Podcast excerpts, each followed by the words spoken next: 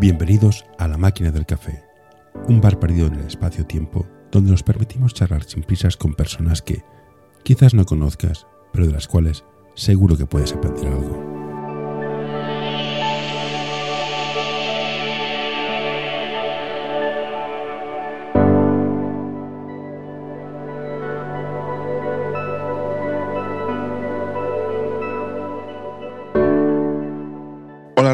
Gracias por pasarte por aquí a tomar un café conmigo.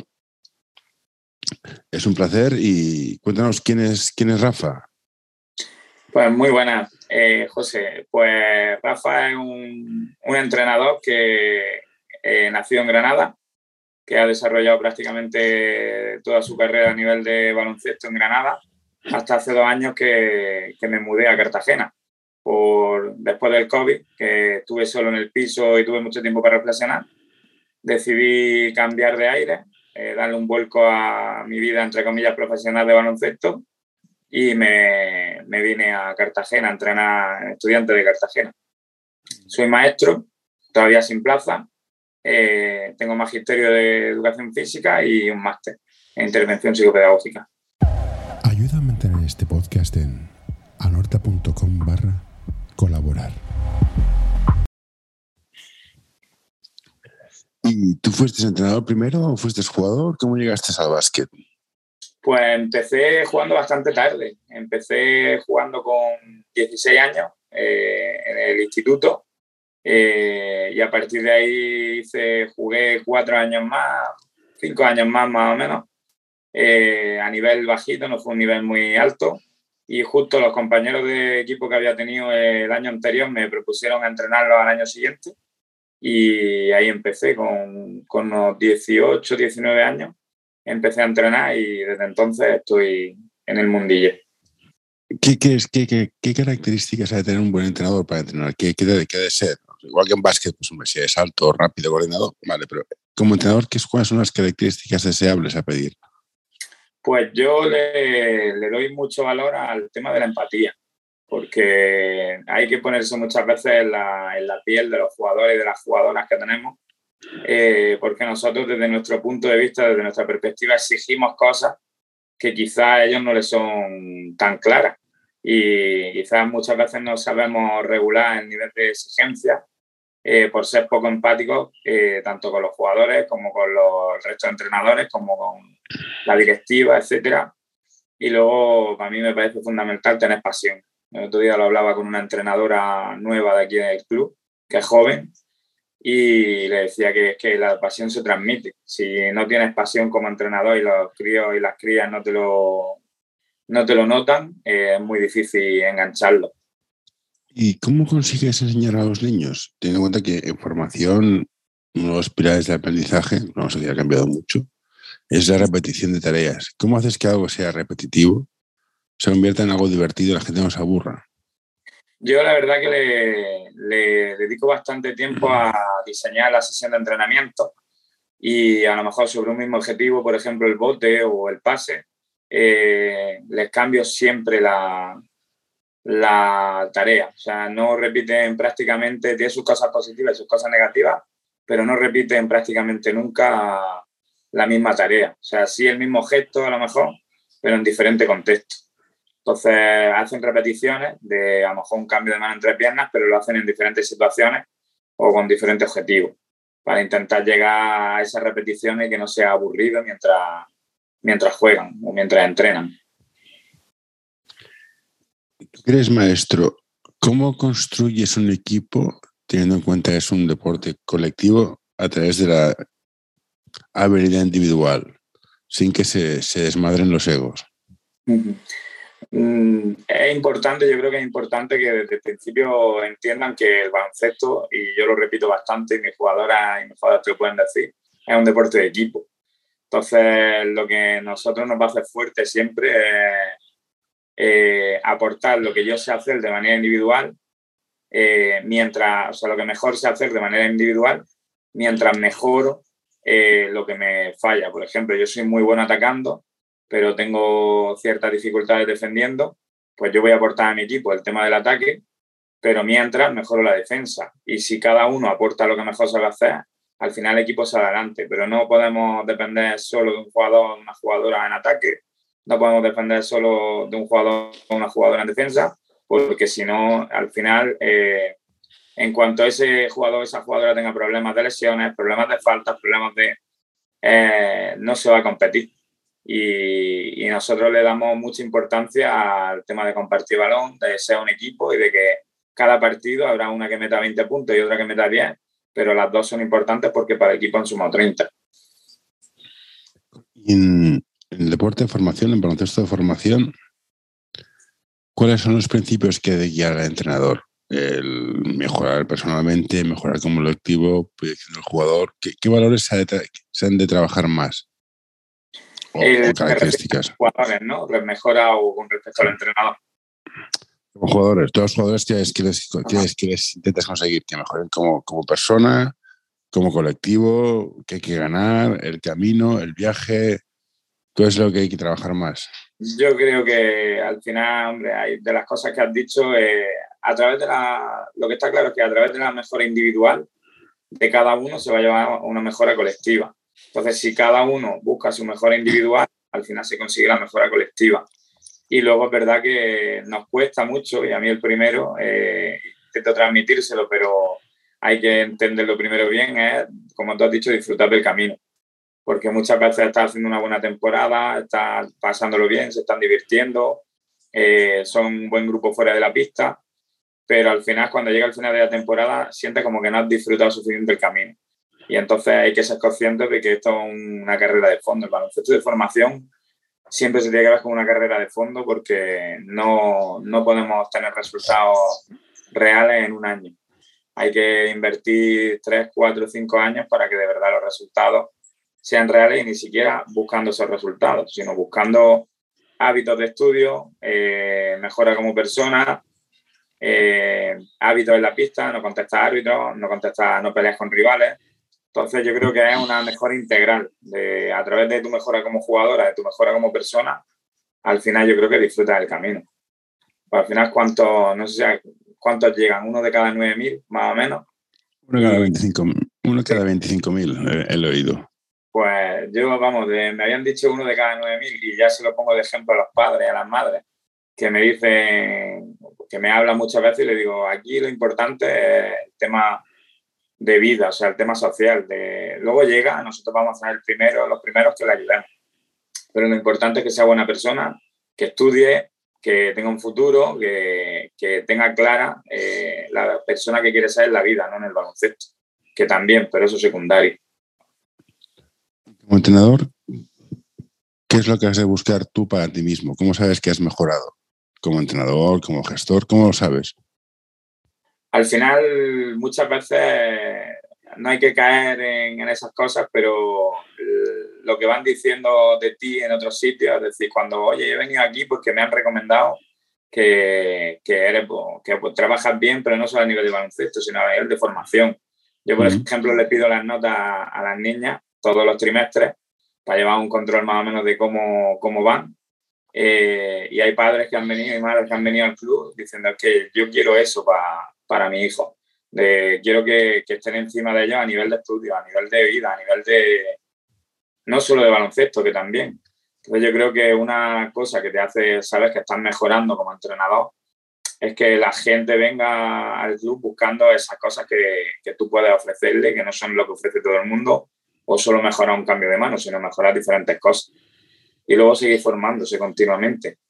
No hay, yo creo que no es peor entrenador, pero el entrenador que se estanca es el que deja de trabajar, el que deja de formarse, el que deja de ver vídeos, el que deja de ver otros entrenadores. Si crees que lo sabes todo, al final te atascas y no, sube, no crece. Esta dicotomía de estudios deporte, ¿cómo se equilibra? Porque cuando estás en formación, no, sé cómo funciona en Cartagena aquí el ritmo de entrenos, pero aquí normal son tres días a la semana, o de, hora y media a dos. Vale, cuando eres pequeñito, pero si llegas a juvenil, cadetes, empiezan a ver gente con cuatro y cinco días.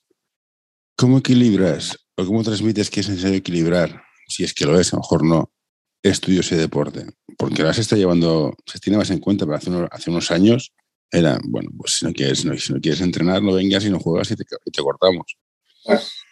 ¿Cómo se equilibra este, este, punto y que la gente no pierda que, que sí, que eres muy bueno en junior, pero te rompas un, ligamento se te acaba la historia.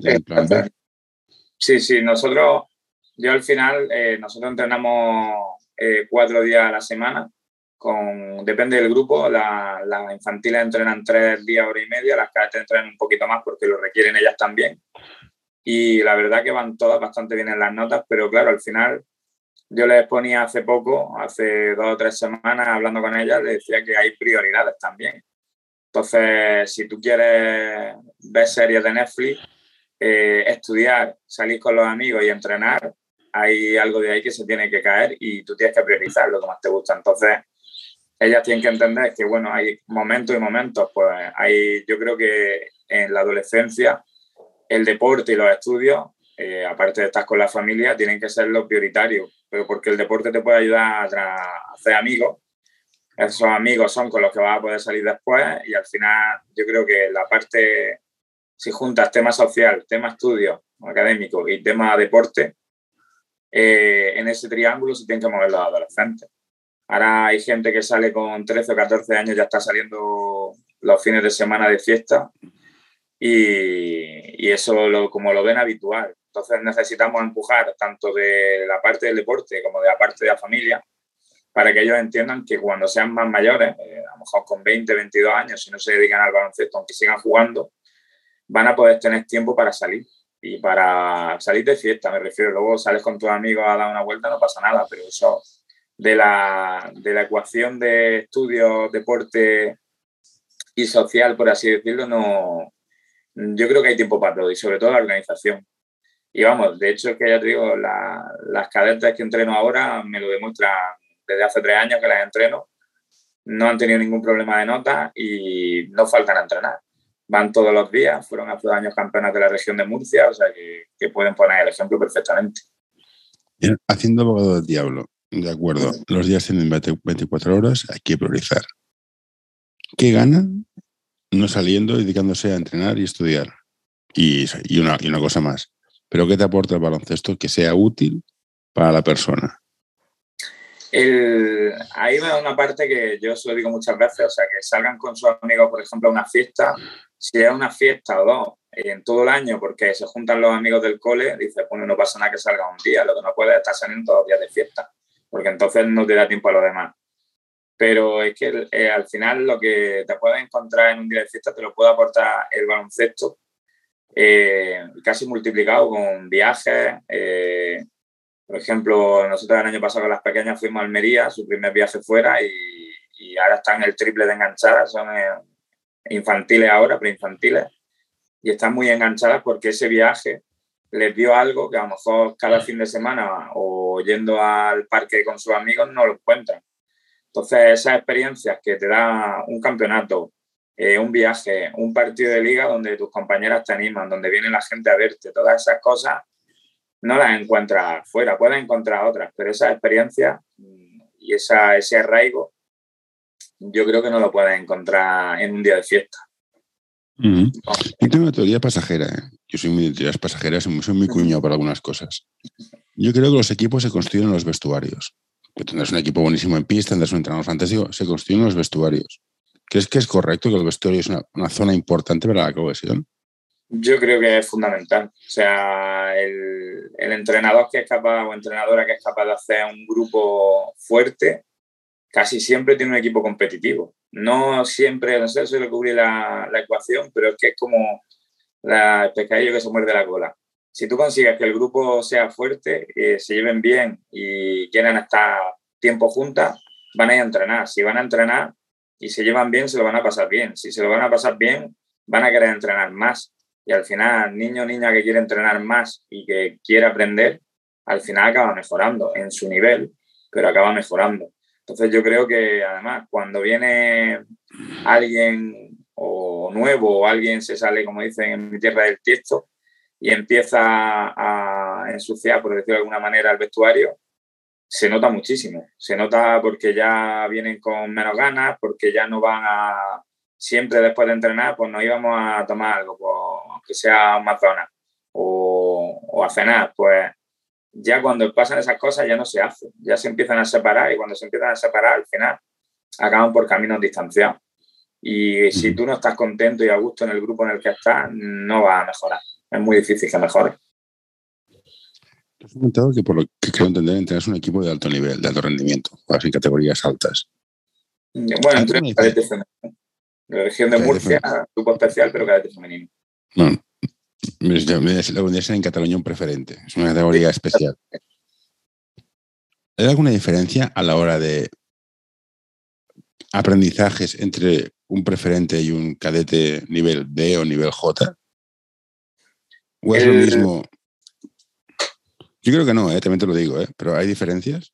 El, el, baloncesto, baloncesto, como dice mucha gente, el baloncesto femenino es igual que el masculino, el baloncesto preferente es igual que el... Yo creo que tiene su... Baloncesto baloncesto, pero tiene sus matices siempre. Mm. O sea, es imposible que digas que un, sea, un grupo preferente es igual que un grupo que esté más abajo, porque aunque hagas baloncesto, eh, el nivel de aprendizaje o el nivel de exigencia yo creo que siempre acaba siendo menor abajo, o a lo mejor no menor, sino que la gente que, que está en grupos más abajo quizás porque prefiere estar en esos grupos más abajo, porque la estructura del club no se permite porque hay en Cataluña a lo mejor pasa más, que hay peces grandes que pescan de los pequeños y al final te acaban desmontando un grupo. Entonces es muy difícil que, que lo que queda en un grupo de un, vamos a decir, de una categoría más baja, llegue arriba, porque al final siempre están quitando las piezas importantes. No nos vamos a engañar. Si tú tienes una jugadora, un jugador top, y se lo llevan, mientras que la otra o el otro aprenden a asumir ese rol importante, ya está gastando dos, tres años y tampoco hay tantos años en formación como para poder volver a subir a la parte de arriba. Entonces yo creo que sí que se entrenan cosas diferentes, aunque yo creo que se puede exigir en cada cosa, en cada nivel. Tú tienes que ser exigente no es lo mismo entrenar a un grupo, como has dicho antes, élite, que ya se hacen muchas cosas, que entrenar a un grupo de niñas que acaban de empezar, pero la exigencia para que aprendan debe ser la misma. Mm. Pero Ahora estás hablando del nivel de, que te quitan. ¿Tú eres partidario de cortar jugadoras a un equipo? En plan, eh, no tienes nivel, te cortamos o, o, al revés. O tienes mucho nivel, vete a otro sitio, no te podemos dar. O mira, juega y diviértete y ya está. Yo sobre todo me, cuesta más, por mi forma de ser, me cuesta más cortar algún jugador, una jugadora, pero cuando yo he cortado algún jugador, alguna jugadora, ha sido porque realmente, yo siempre lo digo, eh, si tú tienes en la academia de inglés, tú tienes nivel A1 y te meten en un C1, tú lo pasas mal, porque no te enteras, te agobias, te, te abrumas, te...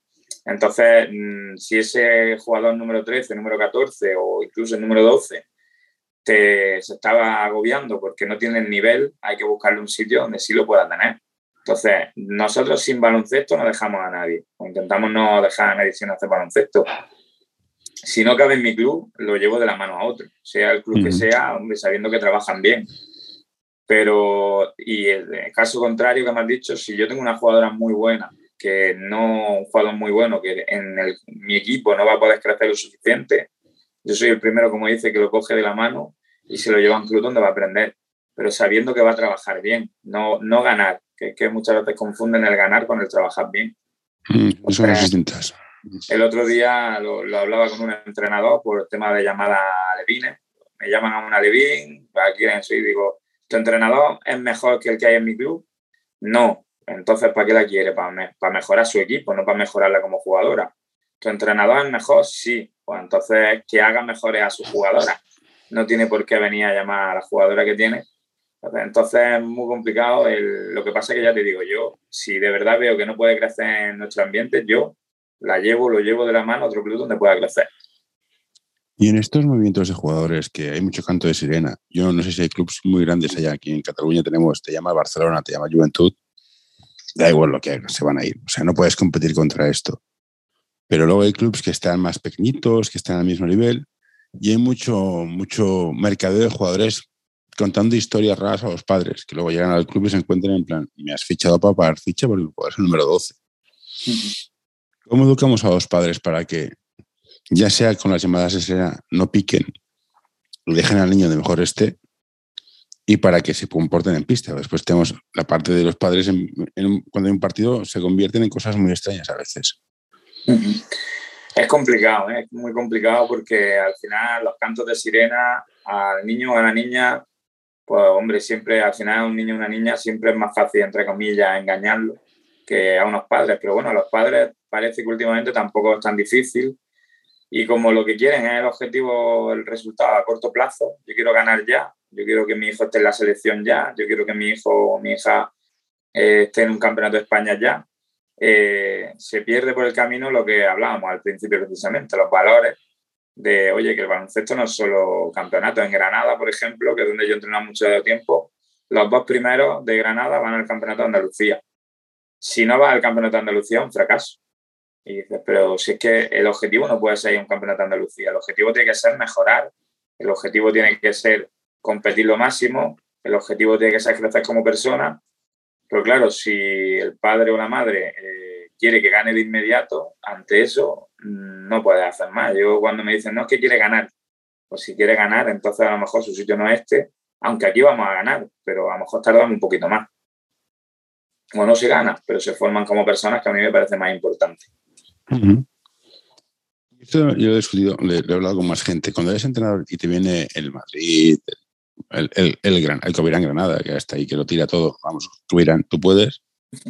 Como entrenador, como entrenador, yo digo, ostras, forma un jugador que es bueno. Como director técnico, ¿cómo, cómo, cómo dijeres esto? Ostras, estaba construyendo el equipo y me lo has desmontado en infantil. ¿Cómo vives con eso? ¿Cómo, cómo, cómo proteges el club de, oye, que estaba montando algo, que es un equipo que viene de Premini, están juntos, están creciendo, tenían futuro, esto va a ser la base de mi senior que está en Le Plata, por ejemplo, y me lo has desmontado. ¿Cómo, cómo, vive un coordinador con esto?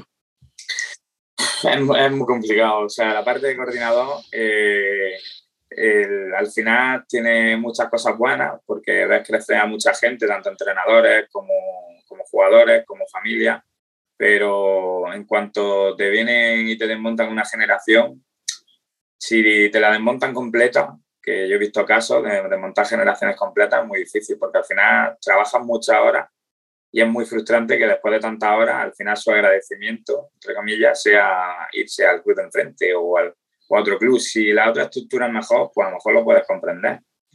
Pero si digo la verdad, gestionarlo a nivel emocional es complicado. A mí me cuesta, por ejemplo. No, a mí dicen, esta niña no me, no me ha pasado desde hace un tiempo, pero te dicen, oye, esta niña o este niño se va a este club y te desmonta una generación, al final te molesta bastante y pasa unos malos días porque el trabajo que hay detrás de una coordinación, el trabajo que hay detrás de un entrenador que prepara bien las sesiones, que se preocupa por sus jugadores, es mucho como para que de un día para otro, por, por cortoplacismo, por así decirlo, se, se, lo lleven. Entonces, yo personalmente te voy a decir que lo, lo sepas gestionar bien.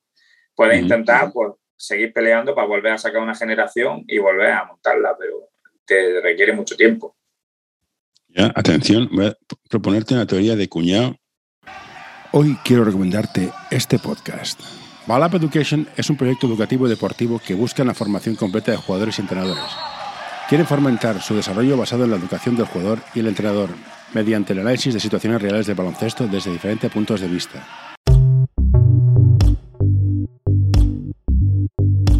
L'Associació Catalana d'Entrenadors i Entrenadores de Bàsquet dona suport a iniciatives que, com aquest podcast, treballen per millorar la formació, suport, acompanyament i promoció dels entrenadors i entrenadores de bàsquet. Vine a conèixer-nos a acep.es. Som com tu.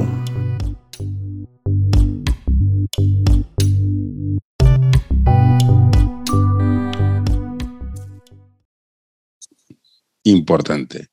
Yo creo que hay muchos entrenadores malos en este país, pero muchísimos. Y son tan vagos que solo entrenan a los jugadores que saben jugar a básquet, que son los jugones, los pequeñitos. Por esta regla de tres, llegan arriba los mejores entrenados que son los pequeñitos. Y como llegan arriba solamente los pequeñitos, los que son jugones, acabamos jugando con el small ball. Los pivots no existen porque no saben pivotar.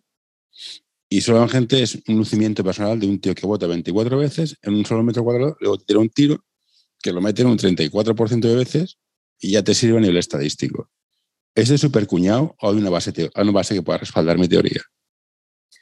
Yo creo, yo pienso un poco como tú, bastante como tú, en, ese sentido. También soy un poco cuñado, como dices. y es una cuestión como la que hablábamos antes, de, por ejemplo, eh, el entrenador que ficha a una jugadora, un jugador, ¿por qué lo quiere? Porque o quiere mejorar o porque quiere beneficiarse como entrenador. O sea, ya ahí empezamos a ver que si quiere beneficiar como entrenador y bueno, el problema es que si gana, muchas veces al final acaba, pues venga, ha ganado tres ligas, pues va a la selección. Pues entonces, si no ganas tres ligas, no va a la selección. Entonces la gente empieza a saltarse pasos, pues puede ir a una selección o pues poder ganar más ligas, que sea. Entonces, ¿qué pasa? Pues que, mmm, fíjate qué pasa, muchos infantiles o muchos mini que miden metro 75, metro 80 y ya están jugando al poste, solo al poste. Oye, a mí me parece bien que juegue al poste, pero ¿por qué no metes a la, a la pequeña o al pequeño también al poste? Jugamos todos de todo e intentamos enseñarlos a que, a que lleguen arriba sabiendo hacer de todo, porque como ese después se quede en un 80, ya no le vale postear. Sí, sí, Claro, llegamos arriba y, hombre, entre que es difícil, aquí en España, hombre, habrá, pero te, te salen cuántos 2.10 o 2.12 nos salen más o menos muy poco. Y encima eh, los que te salen no los no los formas pues al final es lo que dice tenemos generaciones hombre hemos vivido muchos años de los gasol que es la excepción. Hemos, tenemos gente alta viene por abajo a Daimara que, que, está bastante bien trabajado y que tiene futuro pero en cantera como Zaragoza que se ha trabajado bien muchos años en cantera Barcelona en cantera potentes pero y lo que se nos está perdiendo por el camino yo creo que no lo tenemos en cuenta. Pero por eso, pues es que al final todo gira, yo creo, alrededor del cortoplacismo. Yo quiero ganar este año la liga, entonces voy a meter a mi jugador de un 80 al poste, me mete 30 puntos, pero cuando llega a cadete, si siguen un 80, ya me da igual, porque ya esto, no Esto no sé si lo has visto, pero yo lo he visto más de una vez. Jugadores que son, ostras, qué bueno que es, qué control de pelota. Llegas a cadete, junior de primer año, juvenil de primer año, la gente tiene más físico y se te acabó la historia. Ya está. Punto. Es que eso es responsabilidad también de los entrenadores el hacerles ver eh, que en infantil o en mini viven de su físico, pero que no siempre van a poder vivir de su físico. Y yo no sé cuántos entrenadores, cuántas entrenadoras se sientan con sus jugadores a hablar. Y decir, oye, tú ahora mismo tienes mucha ventaja con tu físico, pero habrá dentro de unos años que no los tengas. Entonces tienes que mejorar esto, esto y esto. Y hacerle objetivos individuales para que pueda crecer porque si no, yo he tenido jugadores y jugadores en infantiles que arrasaban, pero como no se lo meten en la cabeza que tiene que seguir haciendo ciertas cosas para seguir mejorando, al final se salen de, de la, de la élite, por así decirlo. Y todo eso lo estamos diciendo queda muy bien, muy bonito, pero ¿no crees que pasa siempre de que un entrenador es tan bueno como sus, como sus resultados? No es no, ha formado 20.000 jugadores, no, no, ha ganado tres copas y un jugador es igual. No, es un jugador dedicado, trabajador, rebotea mucho, buena asistencia, buenos pases, super de equipo. Pero ¿cuántos mete? Ah, mete dos puntos, no lo quiero, quiero tío que mete 15. ¿No tenemos un poco de contradicción en el mensaje?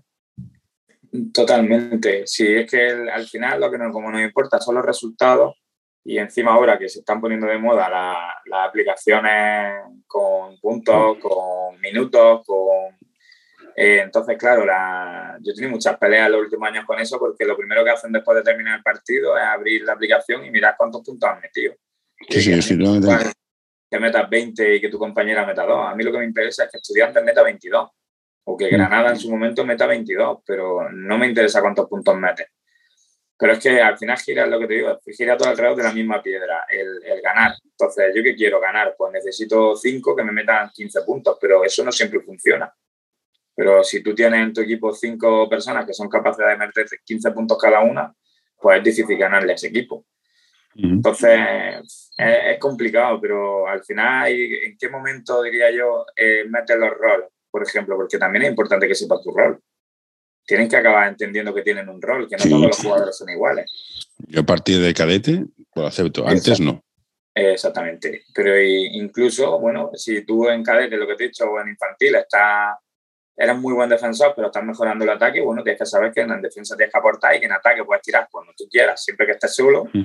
o siempre que te lo hayas generado, pero también tienes que saber exportar, o sea, explotar tu fortaleza, que los niños y las niñas no, no todos son iguales en matemáticas y en lengua eh, o en historia o en geografía y no pasa nada, o sea, cada uno tiene que saber que es bueno lo que es y seguir reforzando y mejorando lo otro. ¿Y cómo refuerzas y haces crecer la autoestima a ese jugador que no es el mejor, no está mal, pero por miedo a fallar nunca tira? Y dices, ostras, es peor que no tires que que tires y falles. ¿Cómo consigues darle esa confianza en plan, no importa? Es complicado porque eh, a esa edad está como la, la, desconfianza o la autoestima baja está muy presente. Entonces hay que hacer mucho pico y pala, como yo digo, de hablar mucho con ellos y decir, falla, que no pasa nada. Obviamente tener mucha templanza porque cuando, cuando fallen, a veces que se van a equivocar, porque van a hacer una mala selección de tiros, pues como la que mete cinco triples también se puede equivocar. Mm. Pero hay que decirle que, están aquí para fallar. Hay que equivocarse, que si no se equivocan nunca van a, no van a mejorar. Y que sí, que habrá gente que te diga, yo he escuchado, no, tú haces un movimiento y su contrario y con eso te vale. Y ya gana. Bueno, sí, es un movimiento y su contrario, pero tienes que aprender a hacer otras cosas. Mm. Lleguemos cuando vayas a ser profesional, pues sí tendrás que buscar lo que haces mejor pero porque una niña no va a poder tirar de tres, un niño no va a poder tirar de tres, y otro sí se va a poder tirar siete triples, ocho triples. Es mucha confianza de, animarlo cuando falla, que vea que aunque ha entrado con la izquierda y ha fallado, tú lo estás animando en el banquillo, que, que hablen mucho con ella, con él, de decir, oye, que no pasa nada que falla, que todos fallan, que hay compañeras que hacen 20 tiros y fallan 18 y no pasa nada. Pero es mucho, mucho trabajo de, de estar encima de ellos y mucha comunicación y psicología en el baloncesto es importante también. Ah, imagínate un equipo, venga, hay que correr y todos corren. El cuatro, que es el pívot va de, punta a punta, coge rebote, paso, llego hasta el fondo, la pido, han tirado un triple, bueno, vamos para abajo, vamos a. Y así cinco veces. A la sexta, ¿qué, crees que era el cuatro? Si no, ha tocado pelota. O se enfada o la siguiente no defiende o se sale sube. entrenamiento. ¿cómo consigues ese equilibrio en plan? Sé que te va a costar tocar pelota, pero vas a subir igual. ¿Cómo lo convences de eres parte de un proceso, que tú estés aquí, este corte, que arrastras jugadores importante? ¿Cómo, ¿Cómo, lo convences de que siga trabajando a pesar de que al final, como dices tú, padres, amigos y cuñados van a mirar la aplicación en plan, oh, mi hijo ha metido 20 puntos, qué bueno que es. Y tú, porque es buena persona, te callas y dices, sí, porque no está porcentaje, si no nos reiríamos todos. No, la cosa es que yo, por ejemplo, sí que creo mucho y, y suelo construir siempre desde la defensa. Entonces, yo premio muchísimo a la gente que defiende. O sea, yo, si tú te esfuerzas defendiendo, aunque defiendas mal, yo me voy a forzar, se te voy a premiar siempre que tú defiendas.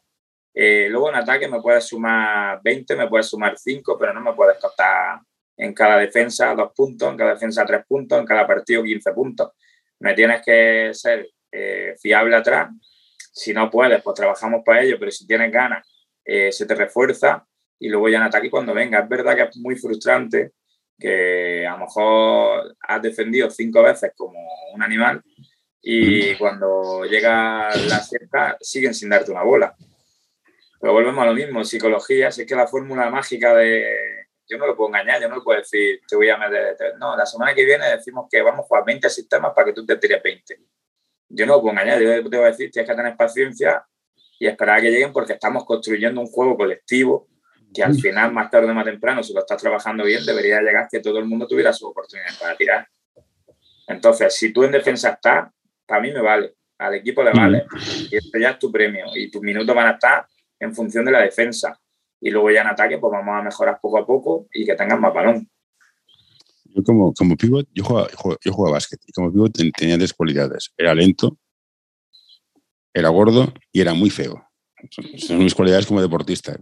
Ninguna aportaba nada. Pero me ponía muy nervioso. Y este, aquí viene mi crítica. El jugador de que se las tiraba todas. Te decía, no, no, he metido 12 puntos. Si he metido 12 puntos, he metido cuatro triples. Sí. Pues has tirado 20 tiros. Eh, y eso cada vez lo veo más ahora, que el juego en el poste bajo es cada vez más complicado y muchos aleros se dedican a tirar. Tiran. Cuanto más fallan, más tiran porque más espacio le dejan. Del mismo modo que has de convencer al tirador, al no tirador que tire, ¿Cómo le quitas el rol de tirador al que no debería tirar? Pero no, tira tanto que, por inercia alguna meterá. Y luego tendrá la aplicación que te digo, no, he metido 12 puntos, tal y cual. sí, hijo mío, he metido 12 puntos. Pero, pero ¿cuántas has tirado? Claro, sí. No, al final. el, problema, el problema es que el padre está en la banda, en plan, muy bien, hijo mío, está, claro. que estás solo. Oiga, está solo por una razón. Si la, si la, quiere ver usted, me parece fantástico. Si no, también. y este, este, año, este año las estadísticas hacen mucho daño en este tipo de cosas.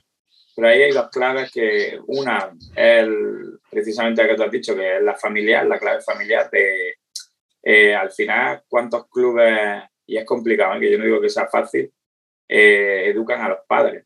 De, porque claro, si es el padre de la buena o del bueno y yo no lo tengo contento y le recrimino algo, el año que viene se me se va.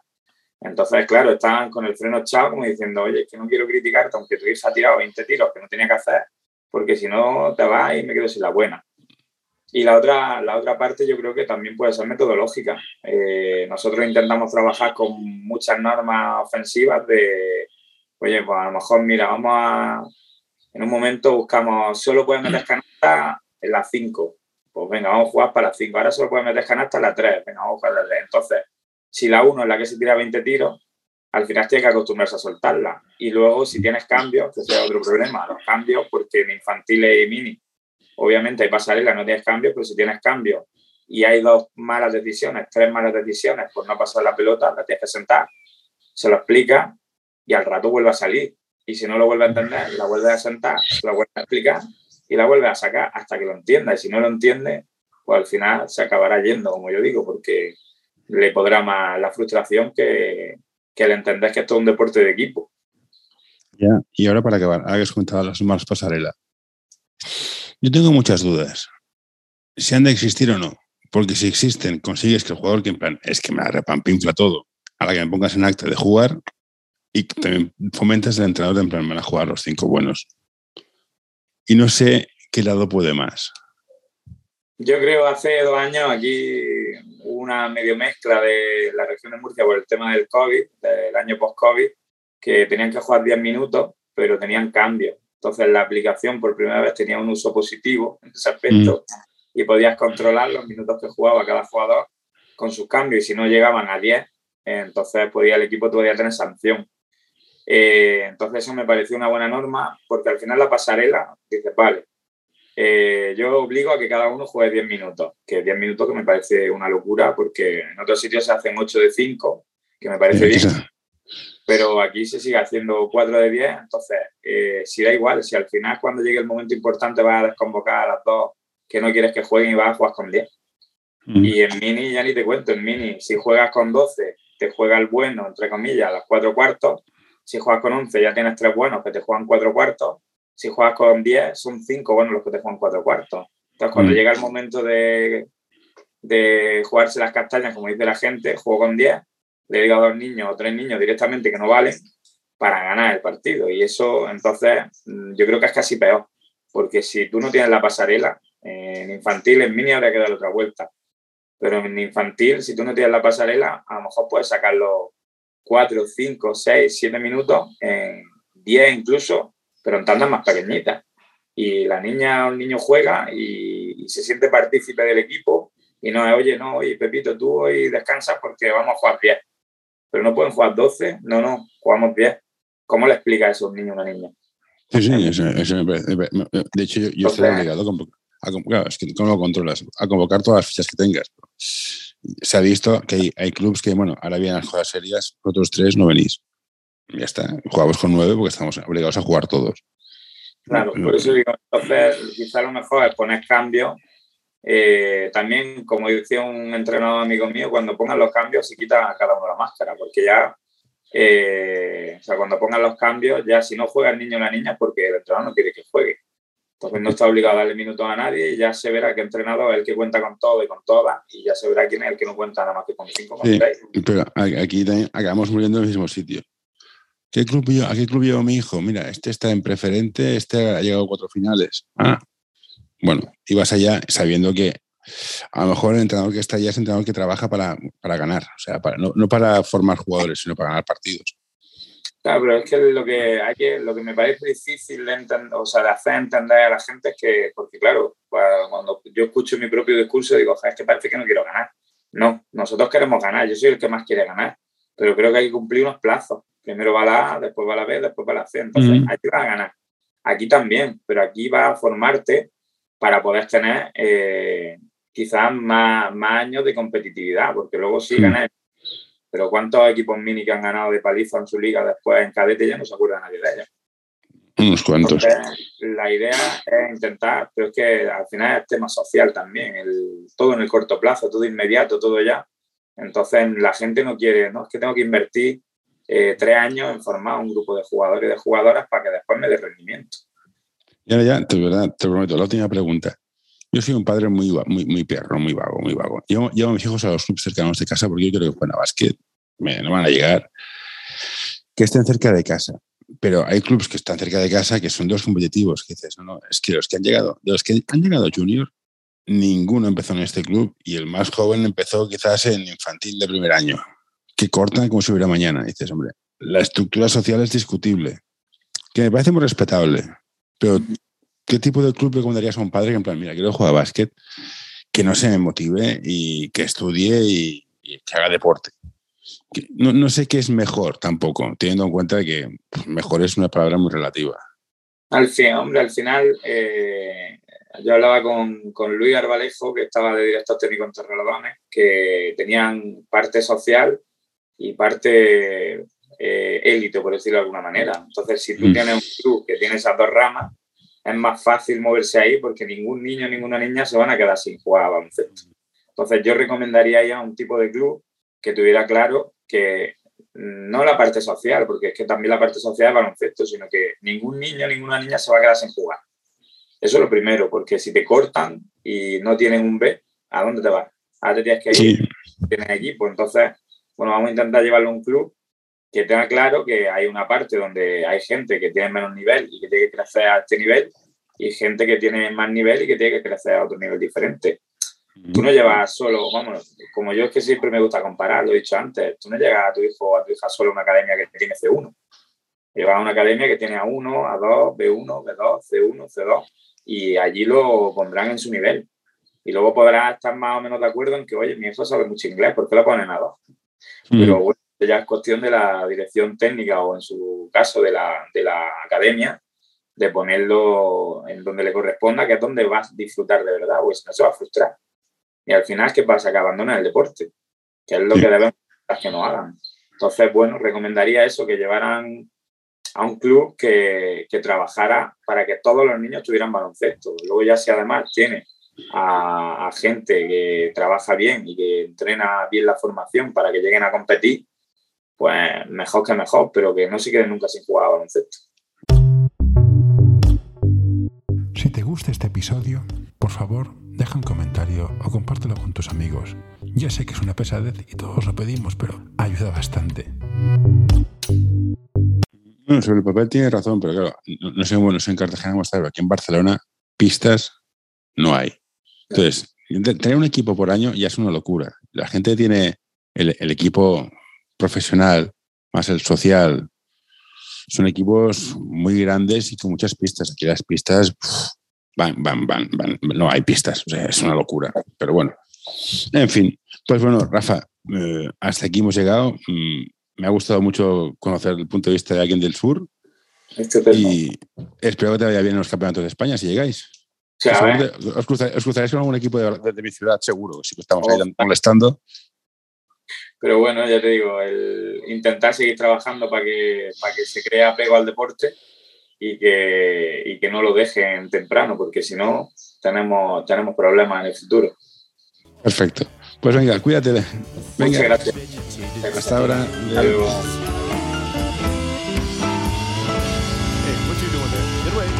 don't you touch that. No, don't you pull that plug. No, hey, hey, nurse, nurse. Uh, all right, I'm done.